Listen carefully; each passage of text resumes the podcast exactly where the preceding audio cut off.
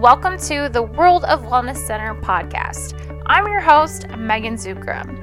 As an exercise physiologist, I specialize in health and fitness programming for special populations.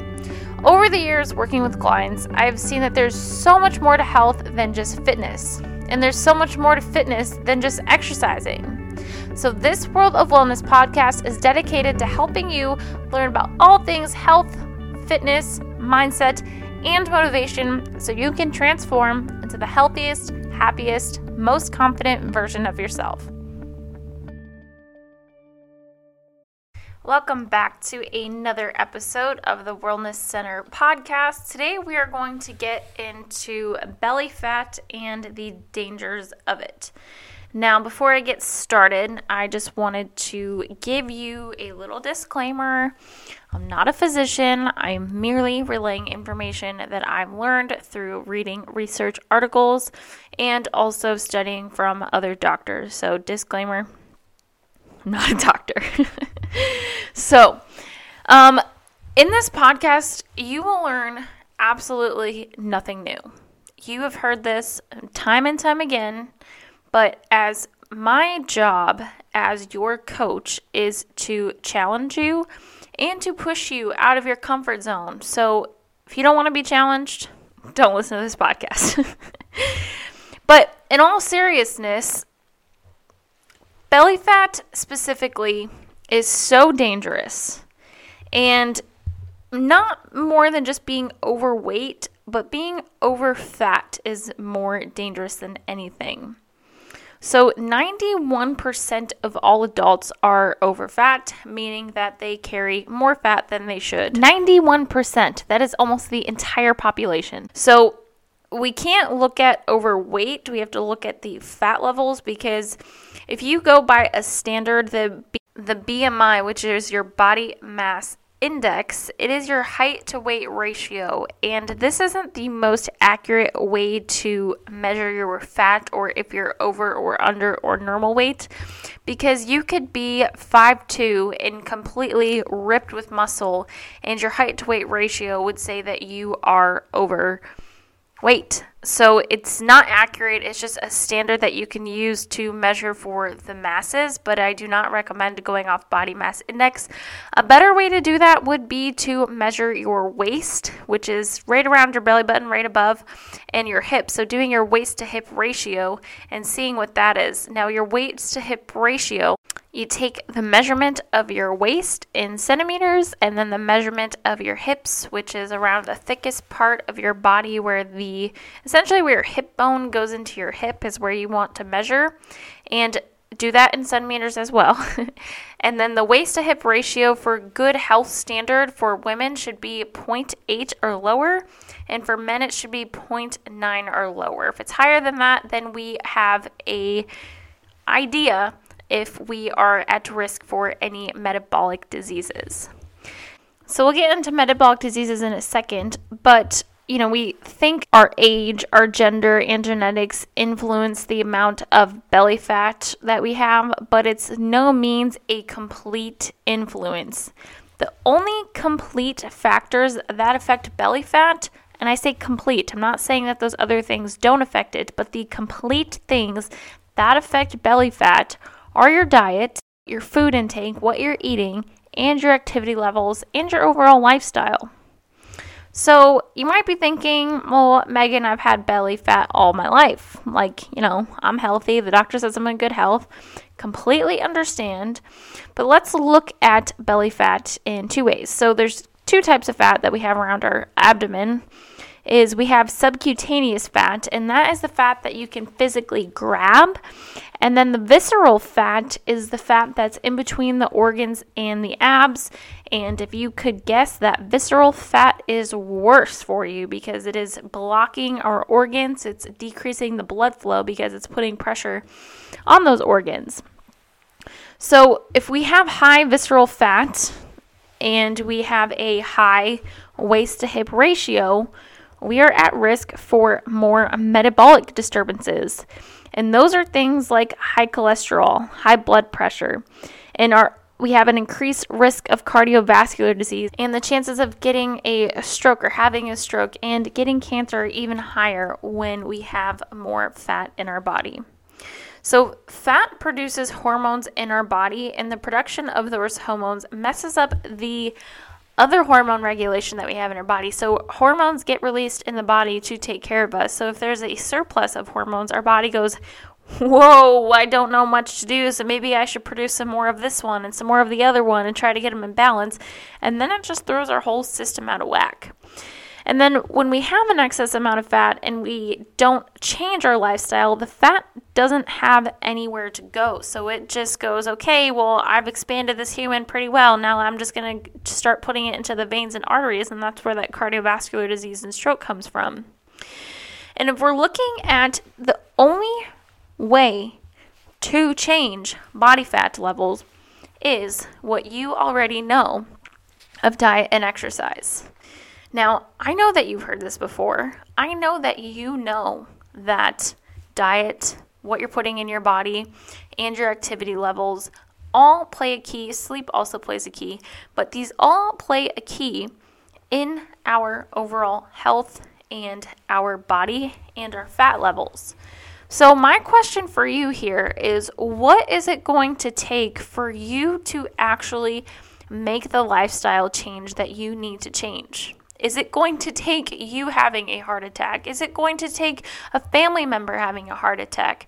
Why not get in front of the ball and enjoy the struggle? The struggle is fun. It might not seem fun, but you start to like it because you're getting all of these endorphins released. You get epinephrine, you get adrenaline going, and you feel phenomenal after you exercise. Or just think about how good your body feels after you have a nice fresh salad with chicken compared to how your body feels after you have a couple Pop Tarts and maybe a glass of wine. Your body feels bad because your body knows it's not good for it. Your body is so smart and it wants you to feel good. So it tells you that it feels good by the hormones that it releases in its body. So, like I said, I know that you know that diet and exercise are the key to reducing your chances of having belly fat and reducing your chances of getting a cardiovascular disease or a metabolic syndrome. Here are the exact steps that you can take and start today to start reversing your belly fat. Number one, Start moving. Start exercising for a minimum of 30 minutes every single day. Now, that can be tweaked. I'm just giving you that basic recommendation 30 minutes every single day. I don't care if you're walking, if you're hiking, if you're doing CrossFit, if you're doing periodization with me, if you're going to play tennis, 30 minutes a day of moderate intensity exercise. Number two, Reduce or cut out sugar. Sugar is a manufactured drug, and why I mean sugar, I mean that processed sugar, I mean candy, I mean sweets, I mean cakes. All of these things are so, so, so, so bad for us, and they should be used in extreme moderation. It's a treat. We don't treat ourselves every single day because a treat, if it's something that happens all the time. It is not a treat. And the more that you eat this stuff, the more desensitized to it that you become. So you might think that don't know why Pop Tarts are my example today, but you might think a Pop Tart tastes good. But after you cut out sugar, and if the only sugar that you're eating is high quality sugar, you're to go back there and say, oh my gosh, I can't believe that's disgusting. And the same thing if you cut out salt out of your diet and then you have chips, you're like, oh my god, this is so salty. So it refines your palate. And number three, cut out the refined processed carbohydrates. So we're talking chips, we're talking white rice, white bread, all of these things that are processed, and start using whole foods for our carbohydrates, like potatoes, like vegetables, like carrots, like celery, like salad. All of these things have carbohydrates in there, and you can eat as many as you want. And even fruit, fruits are a carbohydrate, and you can get the same benefit from eating rice and chicken after a workout as you can eating chicken and a pineapple. It does the same thing, but it's way better because we're getting more nutrients out of it. Number four, make sure that you get enough sleep and prioritize it in your life.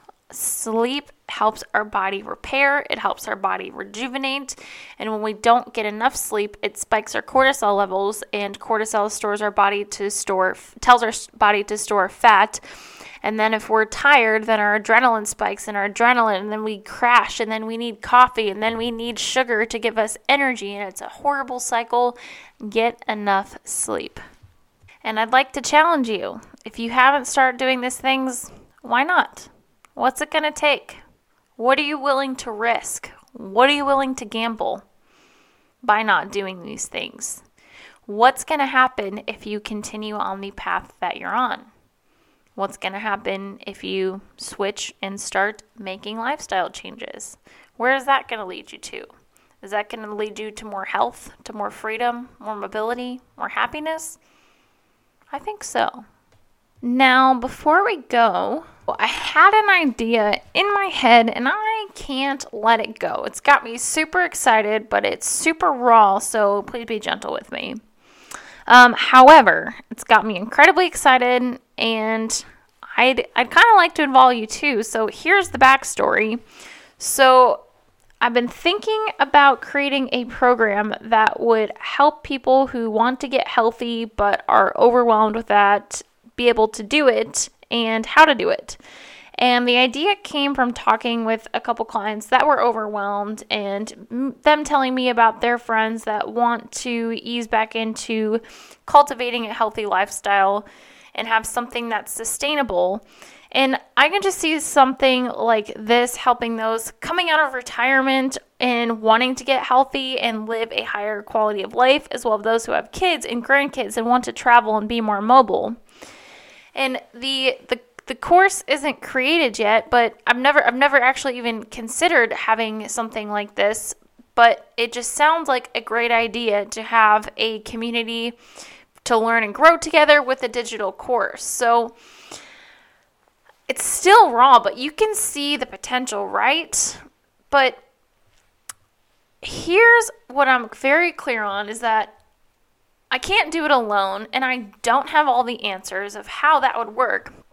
And currently, this idea is very rough and around the edges, and it's not perfect, and there are a lot of things that we still need to work out, but the vision is there. And that was why I love to extend an early invitation to you. I want you to be a part of this, especially if you're willing to help me shape the idea.